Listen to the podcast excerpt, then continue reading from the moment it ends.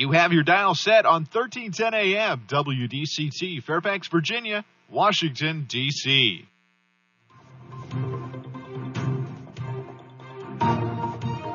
워싱턴과 미국 그리고 세계의 흐름을 짚어보는 라디오 워싱턴의 시사 토크쇼 워싱턴 전망대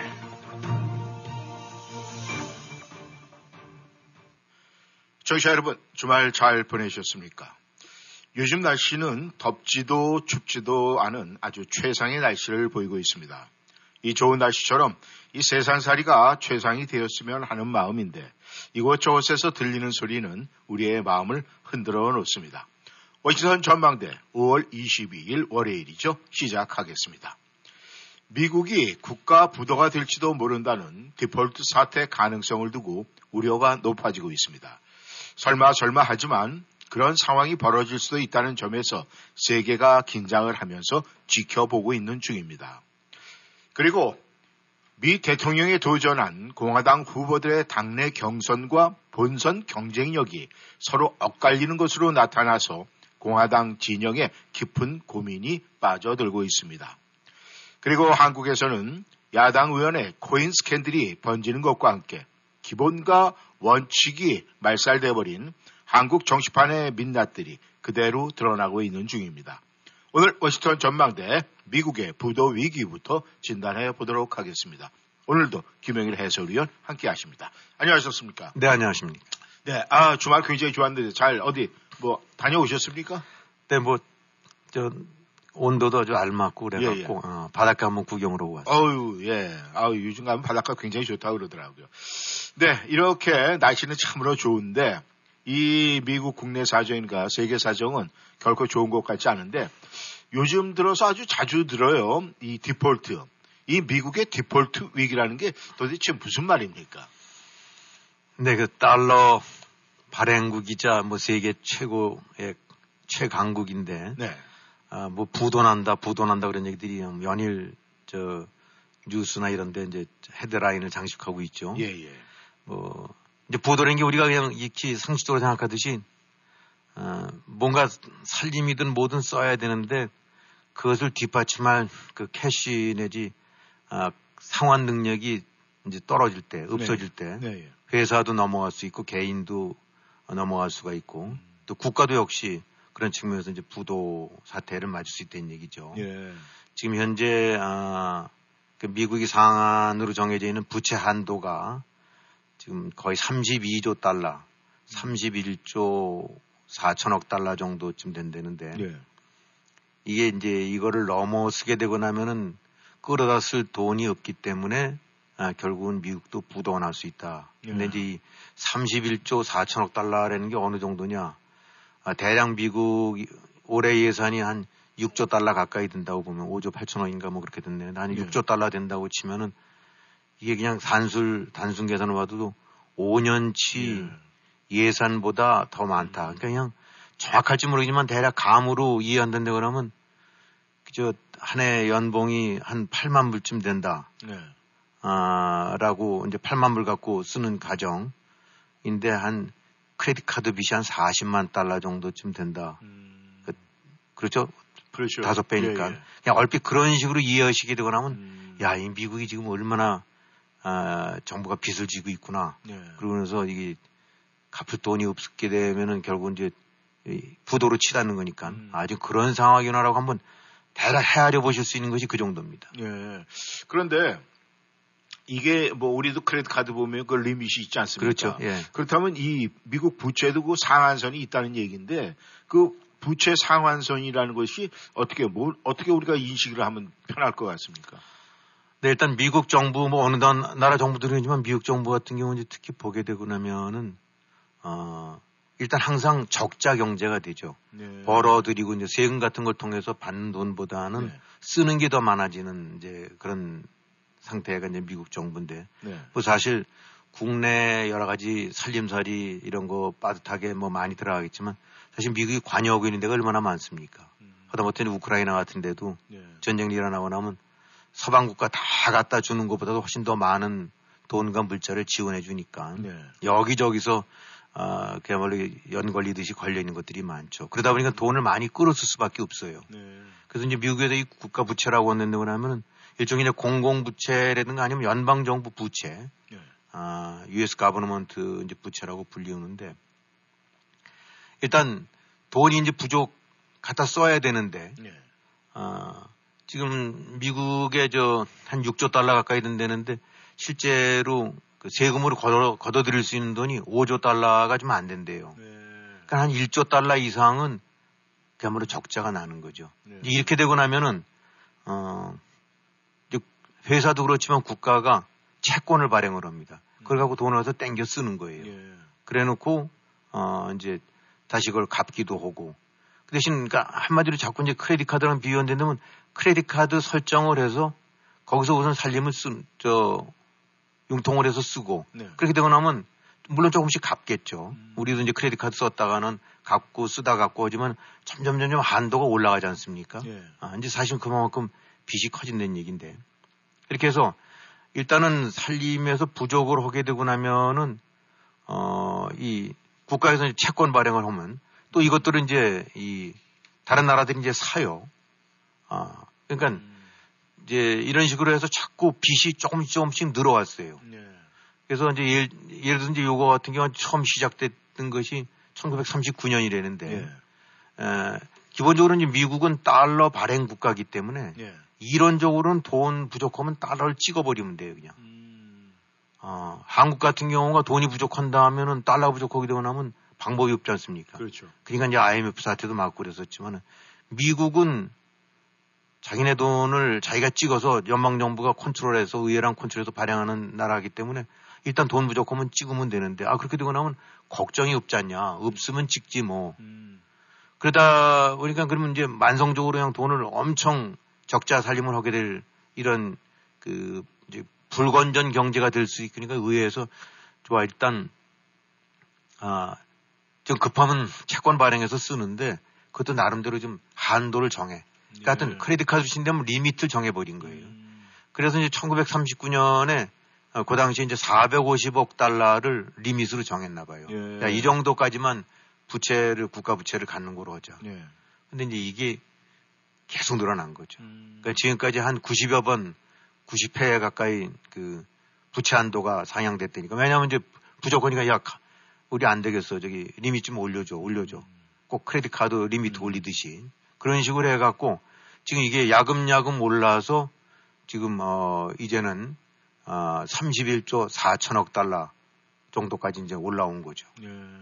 근데 이 기축통화 달러기 때문에 이 돈, 아, 그렇게 되면 그거 완전히 그냥 구멍 나는 거 아니야. 아, 그 속된 말로 해서 빵꾸 나는 거 아니야, 나라가. 예. 예. 돈 조달이 안 되면.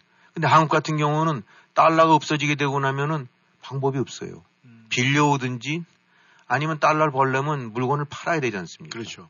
근데 또 수입을 해다 사다 쓰려면 또 돈도 내야 되고 하지만 어쨌든 그래도 서플러스 플러스를 남기려면은 음. 사들이는 것보다는 팔아 상품을 팔아야 되지 않습니까? 그렇죠. 이런 과정을 거치지 않으면 달러를 확보할 수가 없는데 음. 이제 미국은 채권 발행하게 되고 나면 미국 국채 같은 경우를 발행을 하면 이자는 아주 형편없어요. 야 저거를 그냥 뭐 예금이라고 예금이 아깝다라고 할 정도로 네. 하지만 이제 각국들이 가지고 있는 여러 가지 달러 자산을 거액의 달러 자산인데 예.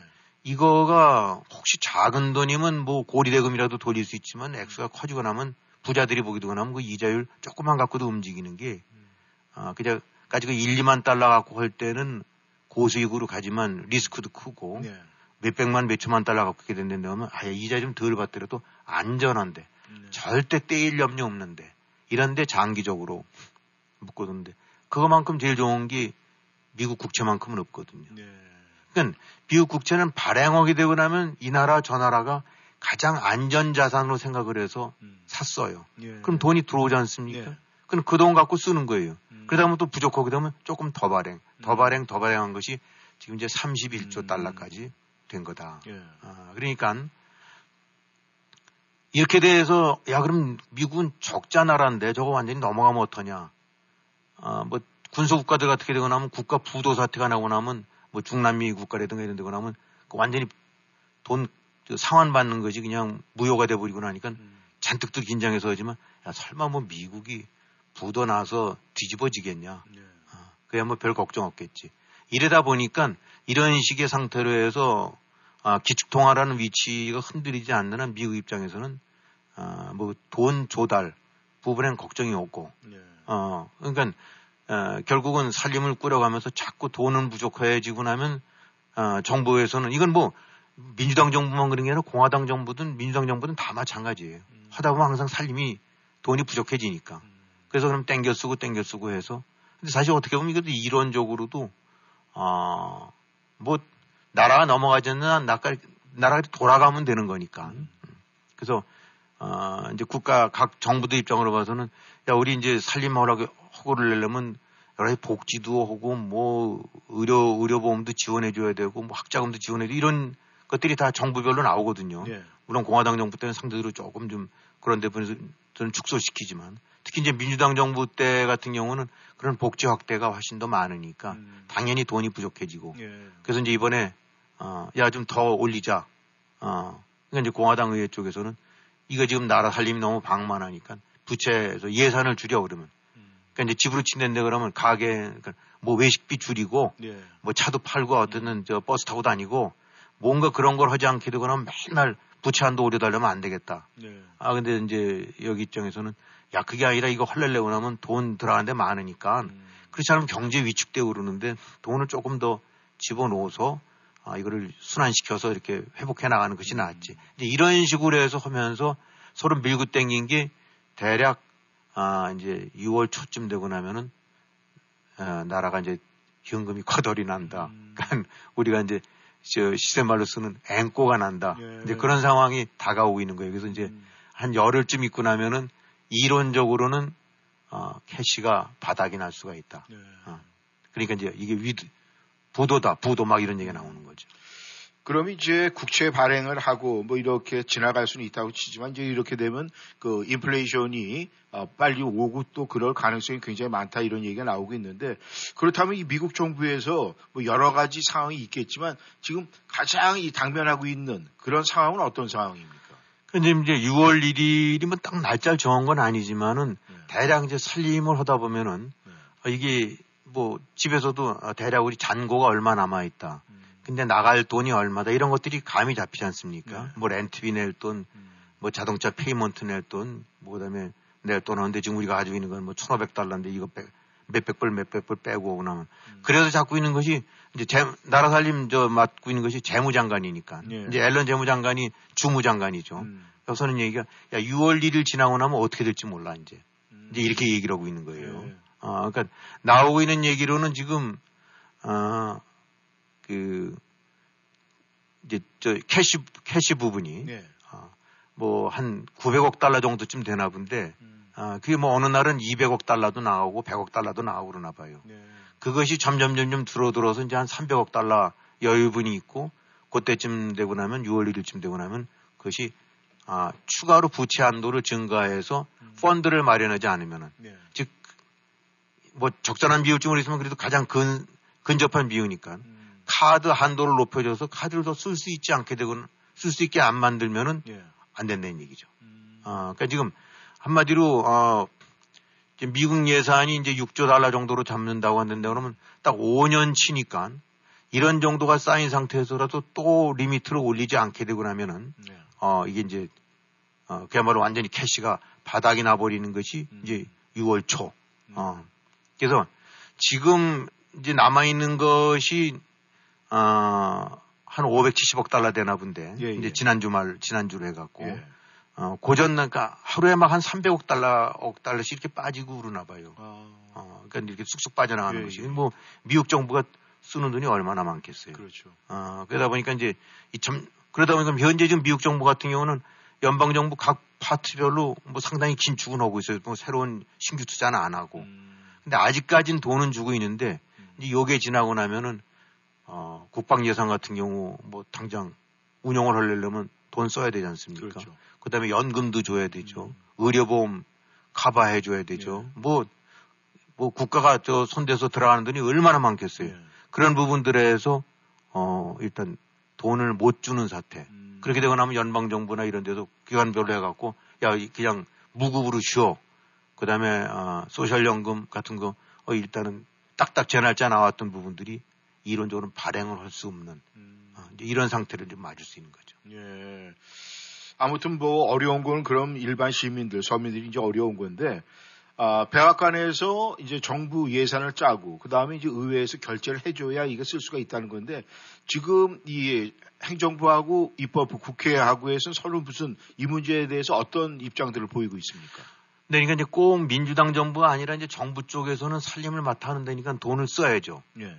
근데 의회는 어, 돈을 감독할 수 있는 권한 내지 어, 그런 위치에 있는 거니까 예. 줄이라고 할 수밖에 없죠. 음. 그래서 지금 현재 공화당에서는 그래 부채 한도를 좀 늘려줄 테니까 예. 예를 들어서 한 1조 달러 내지 1천억 1조 5천억 달러 정도를 더 리미트로 올려줄 테니까 그 대신 이제 살림 줄여라. 음. 지금 저 내년 예산에서 잡고 있는 것 중에서 어, 줄여 그냥. 예. 그래서 뭐 한 1,300억 달러 정도를 줄여라. 네. 그렇게 되고 나면 어, 그거에 맞 저 대응해 갖고 의회가 승인을 해주겠다라고 하는데 이제 이 속에 뭐 나라 살림이라는 것이 방만할 수도 있지만 각 부문별로 보게 되고 나면 다 돈 들어갈 때가 있는 거 아닙니까? 그렇죠.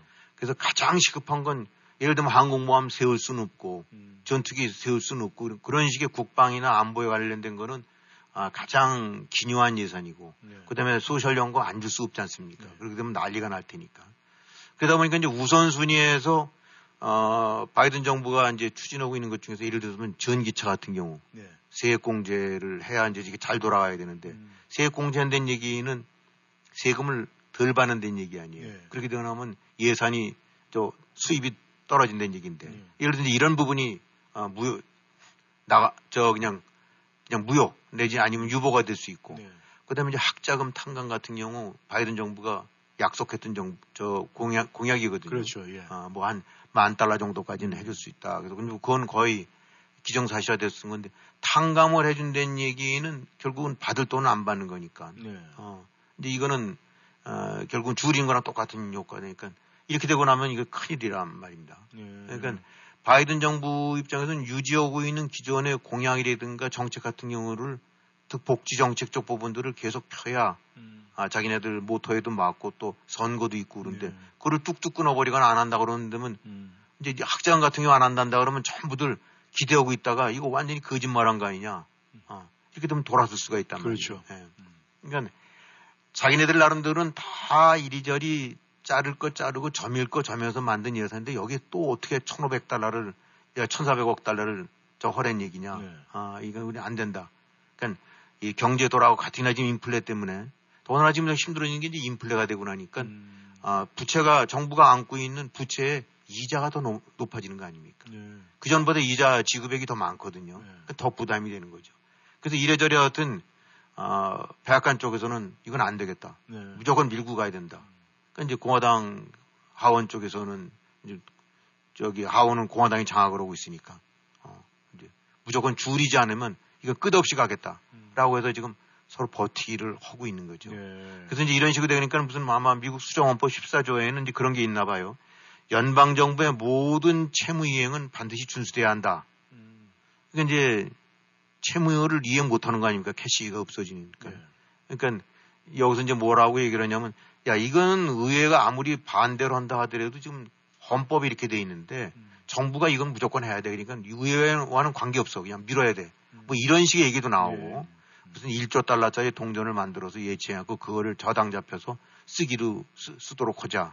이게 사실은 다 이제 paper 상에 있는 거지 뭐 이게 뭐 그런 건 아니거든요. 예. 그다음에 한쪽에서는 이거 상한이고 뭐고 이런 거 아예 제대로 폐지시켜버리자. 매년 이건 못 해먹겠다. 음. 매번 무슨 정부 디폴트 되고 셧다운 된다는 얘기 뭐 이런 얘기를 하는데 어쨌든 의회 입장으로 봐서는 이거 놔뒀다가는 그냥 물 퍼 쓰듯이 그냥 국가 부채 늘리는 거. 예. 사실 한국 같은 경우도 이런 제도가 있었던 데는 문재인 정권, 지난 정권 때 그 완전히 그냥 어, 내집 뭐 저기 우물 퍼쓰듯이 안 썼죠. 네. 딱딱 제한을 했었을 텐데 아, 결국 이제 그렇기 때문에 정부의 이런 부분들을 견제를 안 할 수는 없는 건 맞는 것 같으니까 음. 예, 그 과정 속에서 이제 양쪽에서 어, 서로 이제 밀고 땡기고 있는데 예.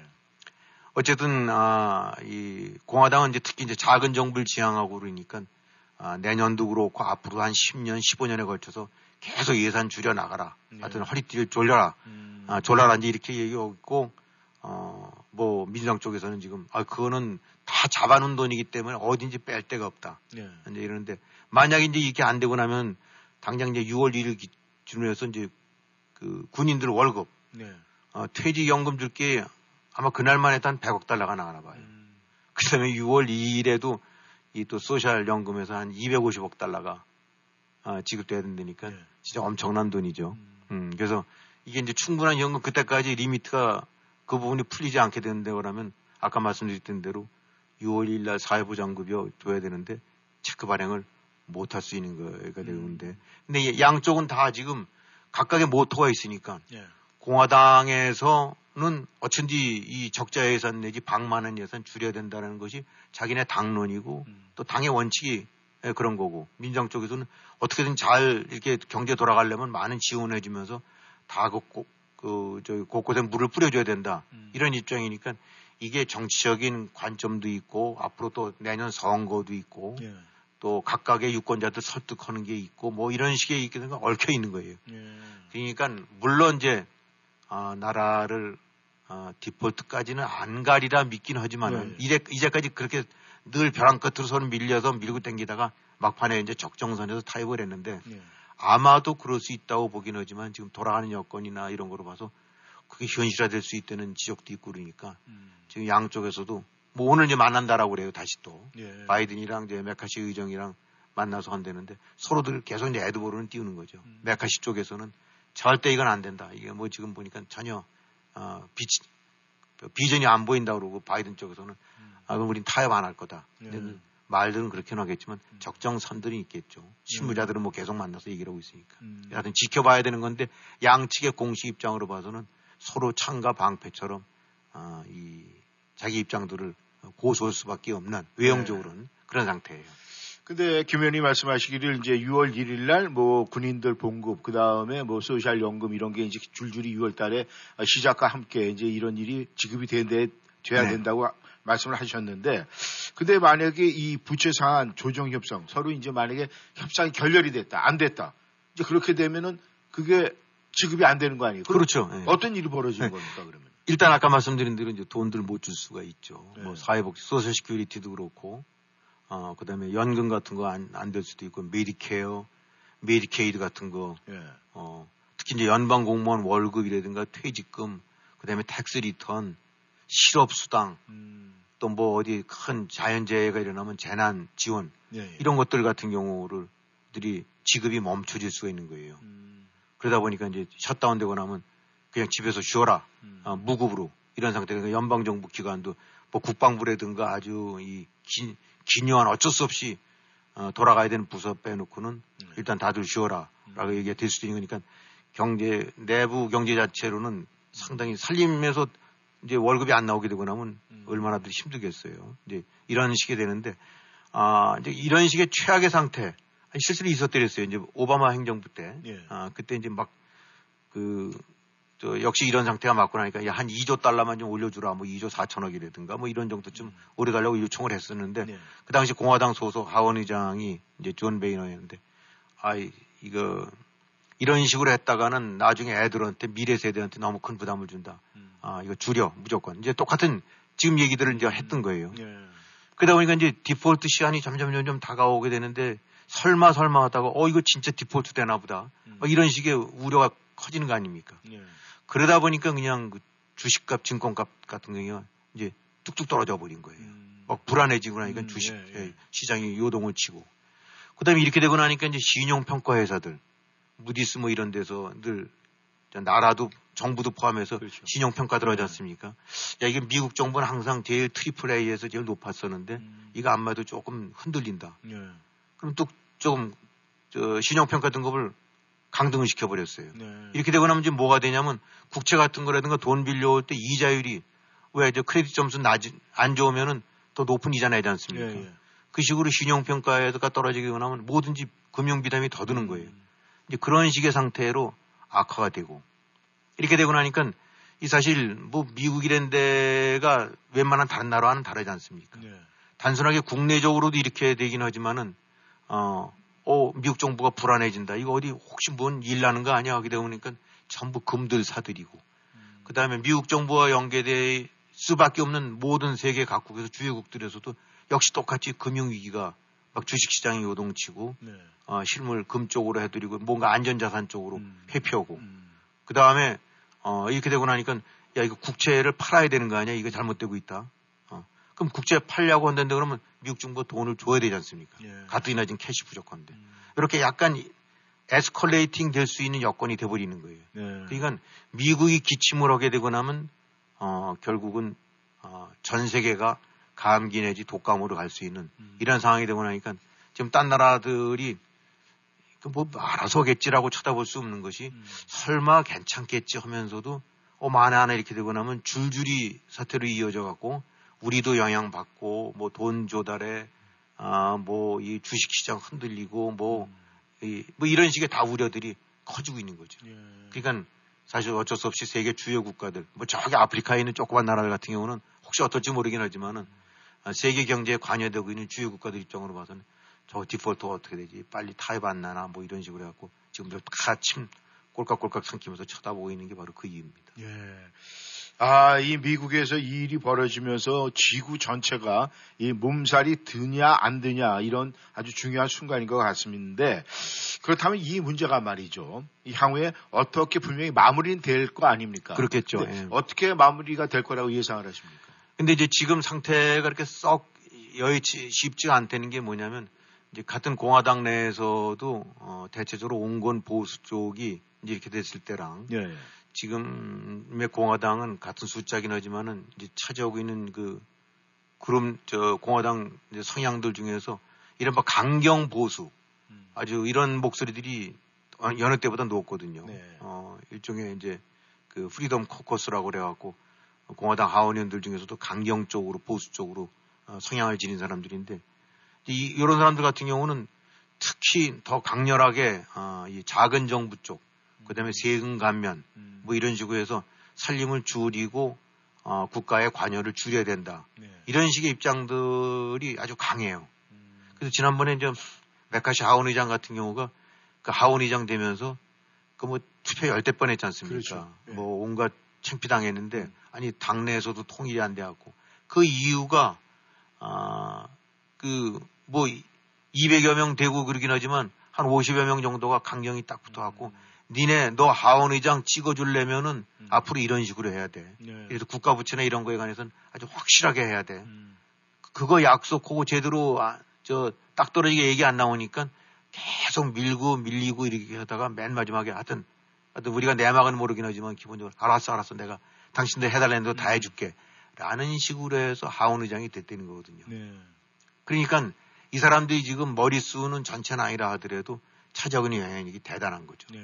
그러니까 이제 이런 식으로 압박을 가하고 나니까 아, 대표자인 하원 의장 같은 경우도 그거를 외면하고 할 수가 없는 상태. 네. 정치적으로도 그렇지만 음. 내부적으로도 권력 어, 향배해서 어, 그쪽에를 저기 무시하다가는 음. 또 여러 가지 골치 아픈 일이 생기고 나니까 이런저런 것들이 얽히다 보니까 음. 예, 사실 쉽게 예, 해결책을 제시를 못하고 있는데 음. 하여튼 그래도 이제 봐야죠. 6월 1일이면 한 열흘밖에 안 남았거든요. 네. 어, 그래서 양쪽이 다 어쨌든 간에 디폴트 사태가 오게 되고 나면 서로 정치적으로 밀고 땡기기는 하긴 하지만 음. 그로 인한 여파 내지 후유증 같은 경우는 또 양쪽이 다쓸 수밖에 없는 네. 부분이 있으니까 그래서 어떤 식으로든 되긴 될 거라고 보면서도 어, 이렇게 당내 판도나 이런 것들이 강경 세력들이 있고 그러다 보니까 어, 이게 좀 쉽지 않은 점이 딴 때보다 있겠다. 음. 어, 이런 우려들이 커서 아직은 확실하게 안심을 못하고도 이제 그런 지켜보고 있는 그런 상태라고 할 수 있습니다. 네. 네, 감사합니다. 아, 우리 서민들이 아, 이 물가가 안정되는 게 최우선이죠. 그리고 물가 올라가는 건 바람직하지 않으니까 저희들은 그냥 조용히 지나가기를 바라겠습니다. 네, 정치 여러분께서는 워싱턴 전망대 함께하고 계십니다. 전하는 말씀 듣고 다시 돌아오겠습니다. 팬데믹으로 힘든 지금 business owner를 위한 정부 tax credit 놓치지 마세요. business owner 누구라도 신청 가능한 ERC, loan이 아닌 정부 tax credit입니다. PPP 받아서도 신청 가능한가요? COVID 동안 매출이 올라서도 신청 가능한가요? 어떤 업종이라도 신청 가능한가요?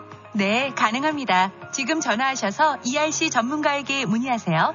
714-714-7942, 714-714-친구42.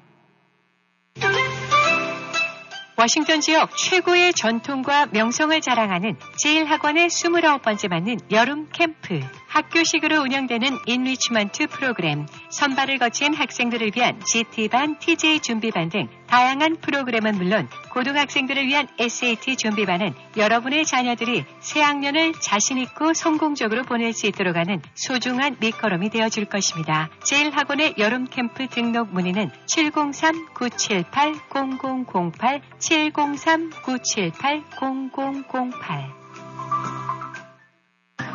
교통사고 후유증 치료 정확한 선택이 중요합니다. 박이섭 척추신경. 박이섭 척추신경의 박이섭 원장은 미국 최고 권위의 샌디에고 척추건강연구소가 인증한 교통사고 전문 치료 전문의입니다. 목, 허리, 어깨, 다리 등 근골격계 통증 전문 박이섭 척추신경은 보험이 없는 분들을 위한 특별 할인 서비스도 제공합니다. 원장이 직접 치료해드리는 센터빌 박이섭 척추신경 703-543-4810, 543-4810, 박이섭 척추신경.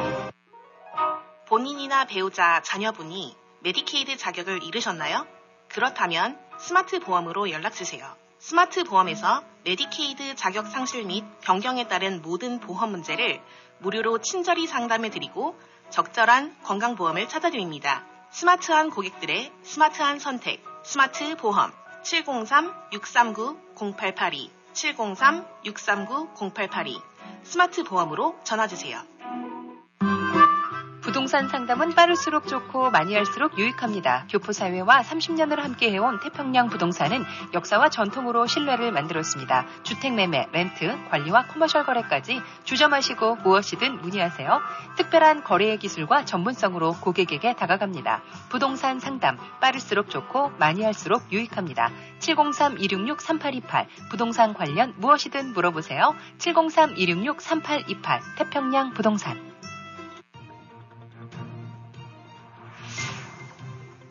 여러분은 지금 라디오 워싱턴 그리고 미주경제신문 대표인 김용일 해설위원과 라디오 워싱턴 콘텐츠 본부장 이구순이 진행하는 워싱턴 전망대를 함께하고 있습니다.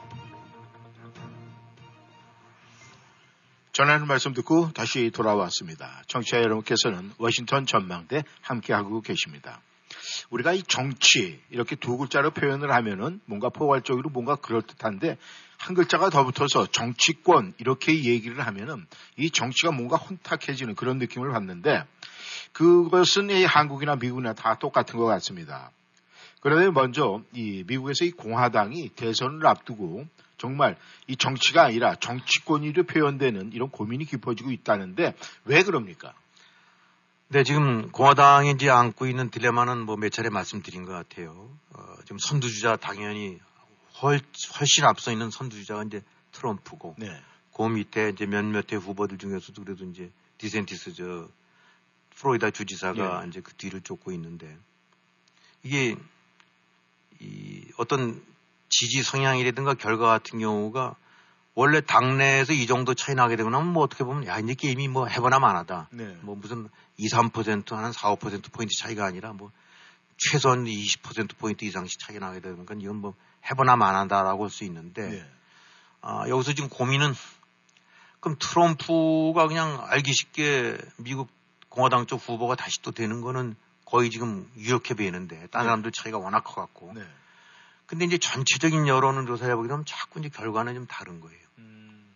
그러니까 트럼프 좋아하고 지지하는 사람들이 공화당 내에서 머저리티고 확고한 어떤 기반을 갖고 있는 건 틀림이 없는데 네. 이게 본선이라는 것은 또 민주당 지지자들이랑 일반 뭐 중간층에 있는 사람들을 다 상대하는 거 아닙니까? 예, 예. 거기에서 가게 되면 트럼프가 이 그 앞에 서면 작아지는 거예요. 음. 그러니까. 어, 근데 이제 여론조사가 이제 끊임없이 이루어지고 있는데 그 중에서 네. 이제 제일 중요한 것이 swing state, 이른바 경합주 네. 같은 데는 되거든요. 네. 그러니까 미국의 50개 주에서 선거인단을 토대로 하긴 하지만 예를 들어서 캘리포니아나 뉴욕에서는 지금의 성향이나 그동안에 했던 걸로 봐선 죽었다 깨나도 공화당 후보가 어, 그쪽에서 찍을 일은 없다. 음. 어. 그 다음에 텍사스에서 민주당 후보가 그 그쪽에서 저 선거인단을 가져올 일은 없다. 네. 그러니까 소위 blue state, red state에서 그냥 아주 완전히 붙박이로 돼 있는데 음. 그래서 이런 데는 물론 유세도 하고 여러 가지 하긴 하지만 자연스럽게 저기는 민주당 지지주, 저기는 공화당 지지주 움직이지 않는 음. 누가 와도 막대기를 꽂아놔도 아, 힘든 네. 아니요 될 수 있는 이제 그런 건데 이렇지 않고 경합주라고 그래서 왔다 갔다 하는 스윙이라는 것이 그은혜 아닙니까? 네.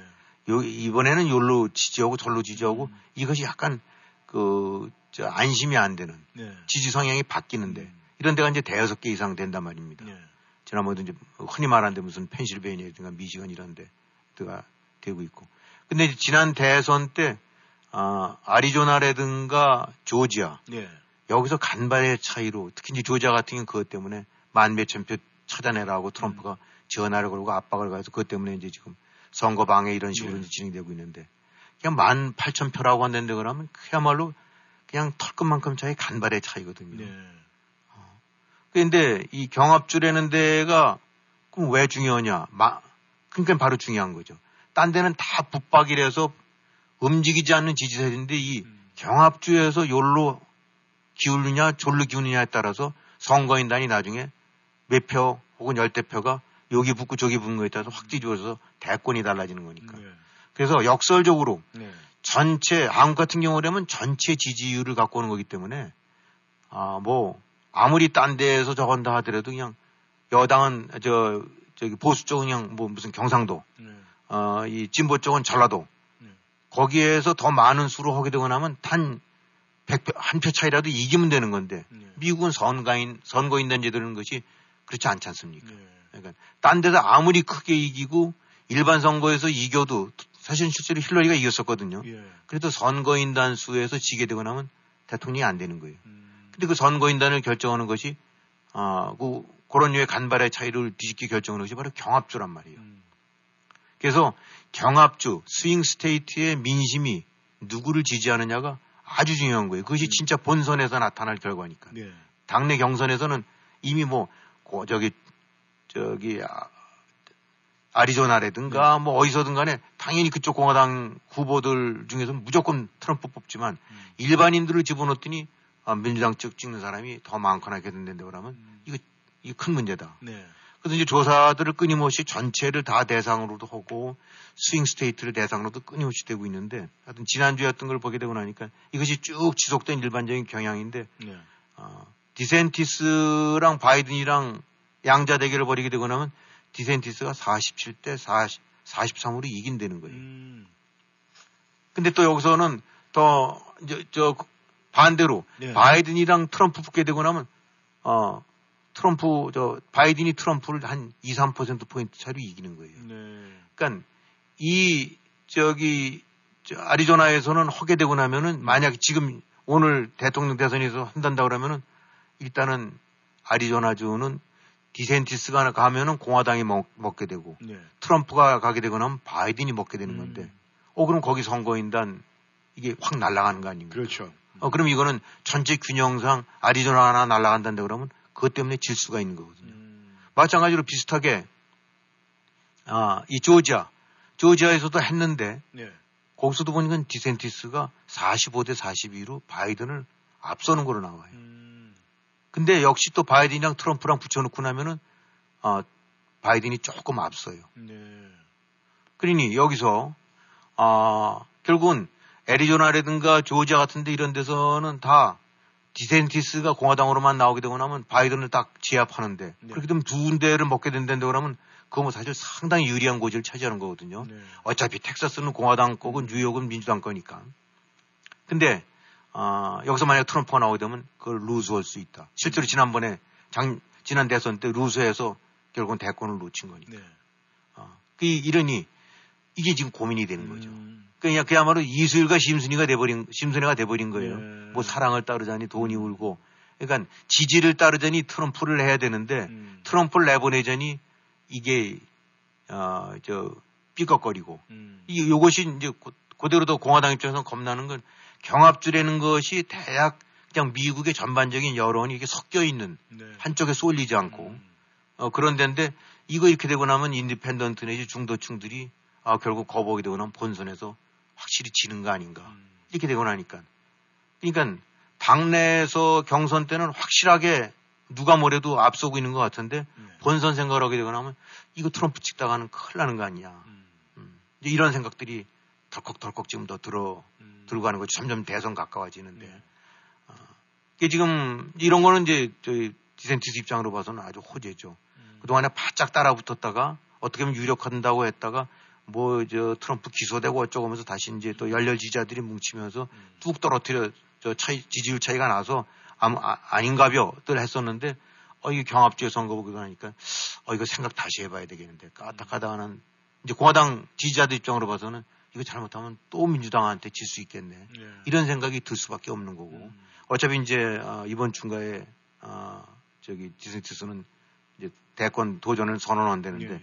이제 그러면 디센, 저 디센티스 지지자 입장으로서는 요것이 굉장히 중요한 포인트죠. 예. 그동안에 내세웠던 것도 트럼프 내보내면 진다. 음. 어, 너무 거부감이 높기 때문에 음. 내가 나가야 이긴다라는 거를 모토로 해왔었었는데 예. 그것이 실제로 이런 경합주 같은 데서 해봤더니 어 맞네 라는 얘기 나오게 되고 나면 흔들릴 수밖에 없는 거죠. 음. 그러니까 결국은 뭐 물론 요거 여론조사 하나 때문에라고 뭐 저 저거진 않겠지만은 예, 예. 끊임없이 나타난 여론조사의 흐름이 어, 중도층 내지 어차피 이제 각각의 집 토끼들이 있고 산토끼를 잡아와야 되는데 남이 집토끼도 뺏어와야 되고 어, 관망하고 있는 산토끼를 잡아야 되는데 산토끼를 잡는 데에는 트럼프보다는 훨씬 더 디센티스가 유리하다고 판단되고 나면은 사나 죽으나 트럼프 했던 사람들도 야 이거 이거 이거 잘 생각해야지 잘못하다가는 또 바이든한테 뭐 이런 식의 우려가 음. 앞으로 커질 수밖에 없고 그러니까 이제 어, 이런 측면으로 봐서는 어, 역설적으로 이제 바이든 쪽에서는 어, 어떻게 이제 트럼프가 됐으면 음. 어, 라고 생각할 수밖에 없는 거고 예. 한편으로는 열렬히 지금 지지하면서도 어, 이 불안감 내지 이 계산을 해봤더니 자꾸 이런 그, 그 잘못된 결과가 나올 수 있다. 예. 이제 우려가 커지니까 진짜 고민 깊어지는 것 같아. 이걸, 예. 어, 이걸 어떻게 해야 되는가. 음.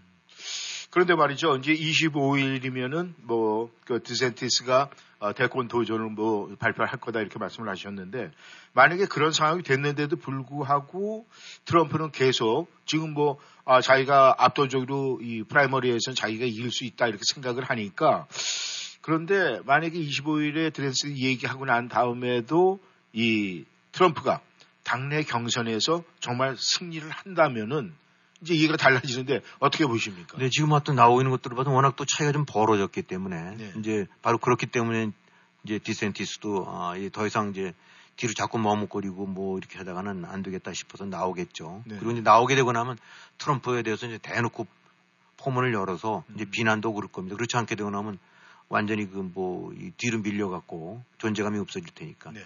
근데 어쨌든 현재 앞으로 어떻게 여론은 또 변할지 모르긴 하지만 현재 나타나는 걸 봐서는 어, 트럼프가 어찌됐든 간에 공화당에서는 당원들 내에서는 네. 당내 보수층에서는 어, 한 55% 정도쯤의 우위를 차지해 갖고 절대 유리한 것만큼 사실인 것 같아요. 음. 이 물꼬가 어떻게 바뀔지는 모르겠는데 음.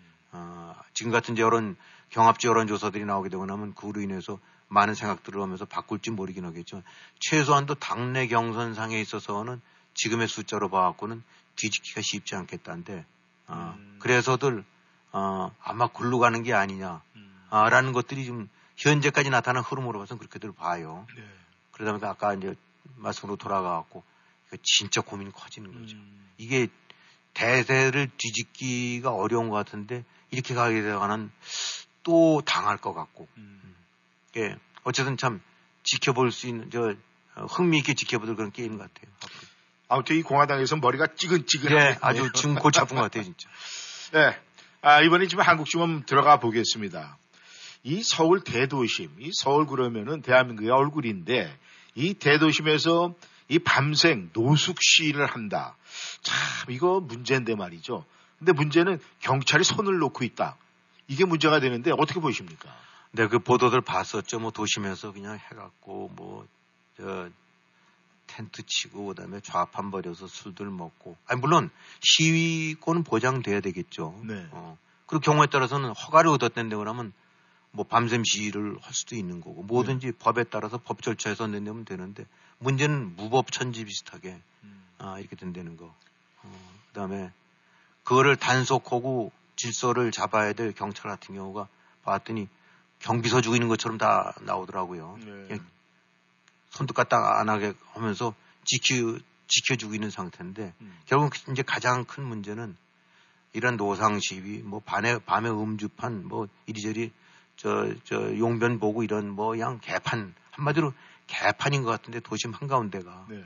이런 거가 그대로 방치되고 어, 이런 식의 공권력이 완전히 무시되고 있다는 거. 네. 어, 이게 사실 우리는 미국서 살지만 경찰 얼마나 무서웁니까? 네. 번쩍번쩍 거기 되면 가슴들이 철렁해서 그, 저 시키는 요령은 고스란히 운전대에 손 올려놓고 뭐 면허증 같은 거 달라면 yes 하고 싹 줘야 되지 않습니까? 그렇죠.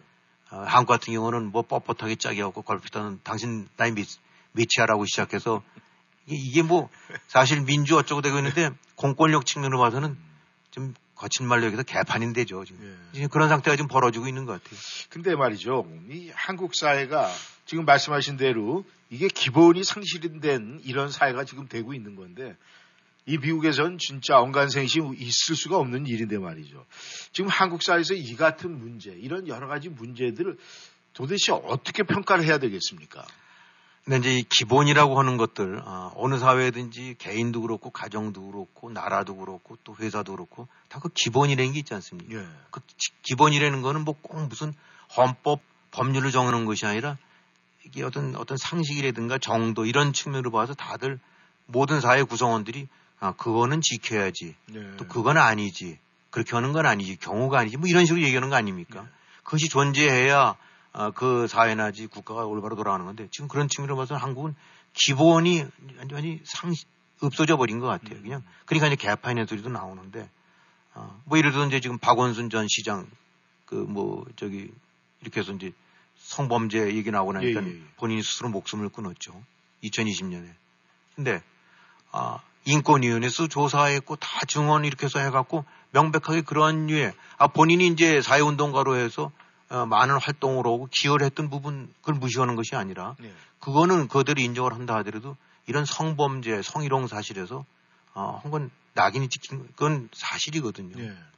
그럼 그걸 구별을 해야죠. 그러니까 그 부분에 관해서는 아, 사죄를 하고 처벌을 내든지 비난을 받고 그렇게 해야 되는데 슬금슬금 뭐 거기서 무슨 성 피해 호소인 어쩐 식으로 말 돌리고 장난질 치고 뭐 그 당시 한참 했었을 때 그냥 웬만하면 벌떼같이 일어나던 민주당 여성 의원들 같은 경우 입꾹 다물고 예. 그런 부분들이 다 이렇게 자기 식구, 자기 패거리는 챙기고, 그러니까 그것이 이제 기본 상실이거든요. 예. 근데 지금 보게 되고 나니까, 어, 무슨 또 다큐멘터리가 나온다. 어, 거꾸로 이제 피해자는 가짜라고 그러고, 이른바 개딸들, 뭐 이런 저거 해갖고, 이제, 그 박원순 전 시장을 미화시킨 다큐멘터리까지 만들어서, 뭐 7월에, 7월에 또 나온대요. 네. 뭐 좀, 문재인 전 대통령 같은 거 나왔는데, 어, 다큐멘터리 나왔지 않습니까? 예, 나왔죠. 사실 무슨 면으로 나오는지는 모르겠는데, 음.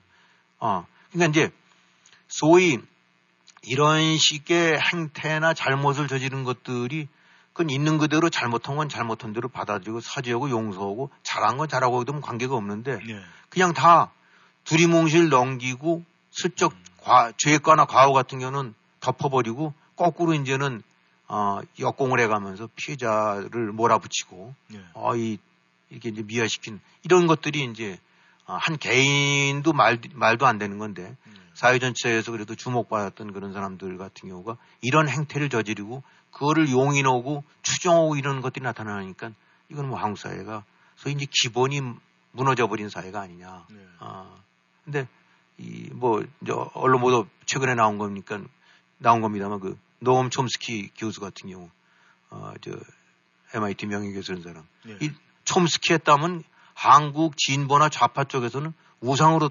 신이거든요. 거의 네. 떠받들고 있는 최고의 지성, 최고의 양심. 근데 이 촘스키 같은 경우에 지금 보게 되니까 막 뒤가 구린 얘기들이 막 많이 나오고 있어요. 예. 어, 뭐, 돈, 저, 이, 이, 가- 이 사람 같은 경우가 미국 기업 같은 경우는 그냥 그런 좌파적 관점에서 독재자라고 하면서도 회사 주식 다 투자했죠. 어, 그 다음에 이, 얼, 저 2019년에 그 뭐 저거 했던 저 금융, 그 제프리 앱스타인 아주 저 억만장자였는데 예, 예. 여기랑 뒷거래 해갖고 금융거래 한 것이 이번에 드러났죠. 음. 그, 나온 얘기 보니까 그 전에 그 저 앱스타인 죽기 전에 뭐 앱스타인 전용기를 많이 타고 다녔나 봐요, 첨스키가. 예. 그 다음에 그 앱스타인 같은 경우가 아동 성범죄를 저질렀지 않습니까? 그 저택에서 같이 또 저녁도 먹고 어, 또 그런 사실이 밝혀진 후에도 잘 지내고 이 촘스키 같은 경우가 저 베트남 적화됐는데 아주 그 공산 정부를 갖고 아주 도덕적으로 잘 무장된 체제라고 했고 킬링필드 같은 저 크메르루지 예, 예. 이걸 갖고 어, 아주 휴머니즘에 입각한 사회혁명을 했다고 뭐 이런 식으로 했던 사람. 음. 이런 촘스키를 끊임없이 숭상하고 수- 저 경모해 온 것이 바로 좌파들인데, 어, 그러니까 이제 촘스키 같은 경우는 리무진 좌파라고 그래요. 한국의 강남 좌파식으로. 음. 입으로는 아, 떠들고 뒤에서는 실속 차리는. 네. 아, 그러니 이렇게 되고 나는 이런 행태들을 보이는 이제 미국에서는 그런 사람이 있는데 네. 지금 한국 같은 경우는 아예 사회 전체가 이렇게 돼버린 거예요. 음. 이 어떻게 어떻게 된 건지 범죄를 저지르고 나쁜 짓을 했더라도 죽고 나면 이게 모든 것이 덮이고 거꾸로 신화되고 신화되는 거.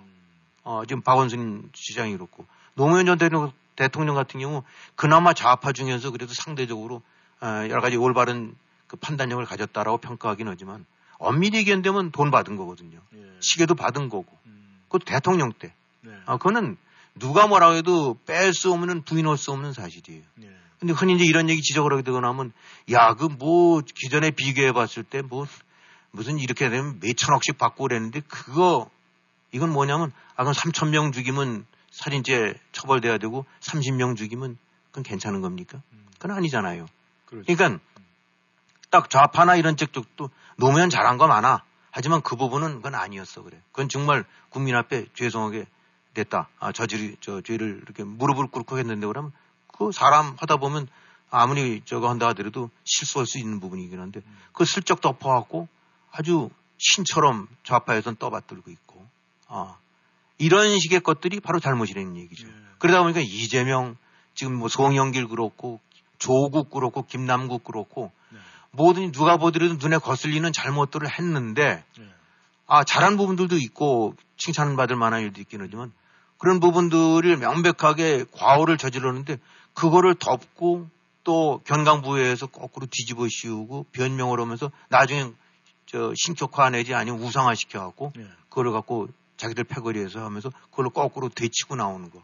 음. 이것이 그대로 그러니까 한마디로 후한무치의 이 아주 완판이죠. 네. 그러니까 또 이런 걸 용인해주고 있는 사회 그런 거를 용인해주고 있는 국민들이 있다 보니까 대한민국에 기본이 있는가 이제 나라의 기본 틀이 예, 완전히 어떤 중요한 골격이 망가져 버린 게 아닌가 예. 이런 소리가 안 나올 수가 없는 거죠. 네.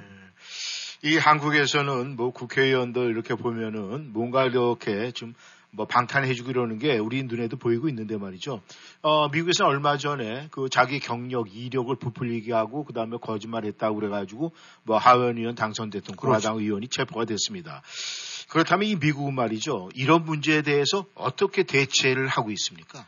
물론 뭐 미국이 무슨 모든 거에 모범이다라고 생각은 안 하긴 하지만 기본적으로 이런 식의 기본에 관한 사안들 같은 경우는 굉장히 엄격하게 원리 원칙대로 가고 있는 것 같아요. 네. 그러니까 아까 말씀드렸던 그 앱스타인, 제프리 앱스타인 같은 경우가 이제 어 2018년인가 저기 복역 중에 이제 스스로 목숨 끊고 죽었는데 네. 이, 이 사람이 그야말로 금융가의 큰 손이었다가 나중에 봤더니 뒷전에서 미성년자 성착 취한 이런 범죄 같은 것이 드러난 거란 말입니다. 네. 어, 그랬더니 그거랑 관여됐던 사람들이 어, 전부 그냥 사죄를 하고 어, 어, 저기 국민들한테 사람들한테 미안하다라고 이렇게 얘기를 하고 그 이후로도 지금 계속 이리저리 파헤쳐 갖고 아 재계라든가 금융계라든가 학계 쪽에서 저 앱스타인이랑 연결됐던 그런 사람들 음. 그것을 다 끄집어내는 거예요. 네. 지금 저 촘스키 노엄 촘스키 같은 경우도 그런 거고 음. 그 관계 맺었던 사람들 거를 다 들춰내서 어쨌든 그런 거와 같이 관여돼하고 그런 거를 즐기고 어떤 형태로든 그 무, 묵인 방조했던 사람들에 대해서 금융적으로 어, 경제적으로 도덕적으로 네. 어, 처단 그 어떤 처벌을 하고 있는 거죠. 그러니까 한마디로 뭔가 이런 식의 잘못한 거에는 끊임없이 끝까지 집요하게 파고들어왔고 네. 범죄에 관해서 책임을 묻는다. 음. 이게 바로 미국 사회인데 한국 같은 경우는 이렇게 이렇게 살아봐도 그냥 끈, 목숨 끊고 나게 되면 그냥 다 없었던 일로 얘기되고 무슨 큰 정치적인 탄압받고 피해받은 것처럼 네. 싹 둔갑해버리는 음. 어, 이런 묘한 나라와는 질적으로 다른 거죠. 어, 우리가 알다시피 나치 얼마나 그 집요하게 추적을 합니까? 뭐 아르헨티나 남미에 가서 20년, 30년대도 끝까지 해갖고 그 소위 아우, 아우슈비츠의 그 범죄자들을 전범자들을 찾아서 처단하는 거 아닙니까? 어, 어떻게 본다면 야 뭐 죽었을 텐데 뭐 오래됐을 텐데 이 아니라 잘못한 죄악에 관해서는 끝까지 국가 사회가 그걸 책임을 묻고 그렇게 했을 때 바로 기강이 쓰고 기본을 지킬 수 있는 거지 흐지부지 되면 안 되지 않습니까? 네. 지금 예서 이제 그 저 금융사기 저 다단계 금융사기 네. 폰진가 그 했던 메이ド프렌 사람이 있는데 이 사람도 역시 이제 아까 앱스타인과 비슷한 형태인데 지금 벌써 법무부에서는 이 폰지 사기를 파헤치는 것이 15년째 파헤치고 있대요. 네. 그리고 3억 달러 이상을 회수했대요. 그러니까 한 번 잘못 저지르고 되고 나면 그것에 관해서는 용서 않고 끝까지 어, 시비를 가려준다. 근데 한국은 안 그렇지 않습니까? 이익 집단 패거리들끼리 감싸주면 다 좀비처럼 되살아나요. 그러니까 한국 정치판이든가 사회에 지금 가장 큰 문제가 뭐 부정부패 이런 거 문제가 아니라 예. 아니, 어딘지 썩은 물이 있을 수 있고 그럴 수도 있어요. 그 자체가 문제가 아니라 이런 것을 자행했음에도 불구하고 네. 그거를 감싸고 아닌 거로 되덮고 하는 이런 이런 행태 기본이 무너져 있다는 거. 어, 이런 기본 상실이 가장 큰 문제니까 그런 측면에서 한국 경제는 앞으로 더 발전할 줄 몰라도 한국 정치나 정치권, 정치꾼들의 미래는 지금 하는 거로 봐서는 별로 답이 없어 보이는 아, 그런 데가 아닌가 그런 생각이 드는 거죠. 네. 김 의원님 수고하셨습니다. 워싱턴 전망대 오늘은 정치, 정치권, 정치꾼. 네. 우리 청취자 여러분 생각해 보시길 바라겠습니다. 아, 오늘 월요일 함께 해주셔서 감사합니다. 저희는 여기서 인사를 드리겠습니다. 김 의원님 다시 한번 수고드렸습니다. 네. 수고하셨습니다. 네, 수고하셨습니다. 청취자 여러분 안녕히 계십시오. 저희는 다음 시간에 만나겠습니다. 감사합니다.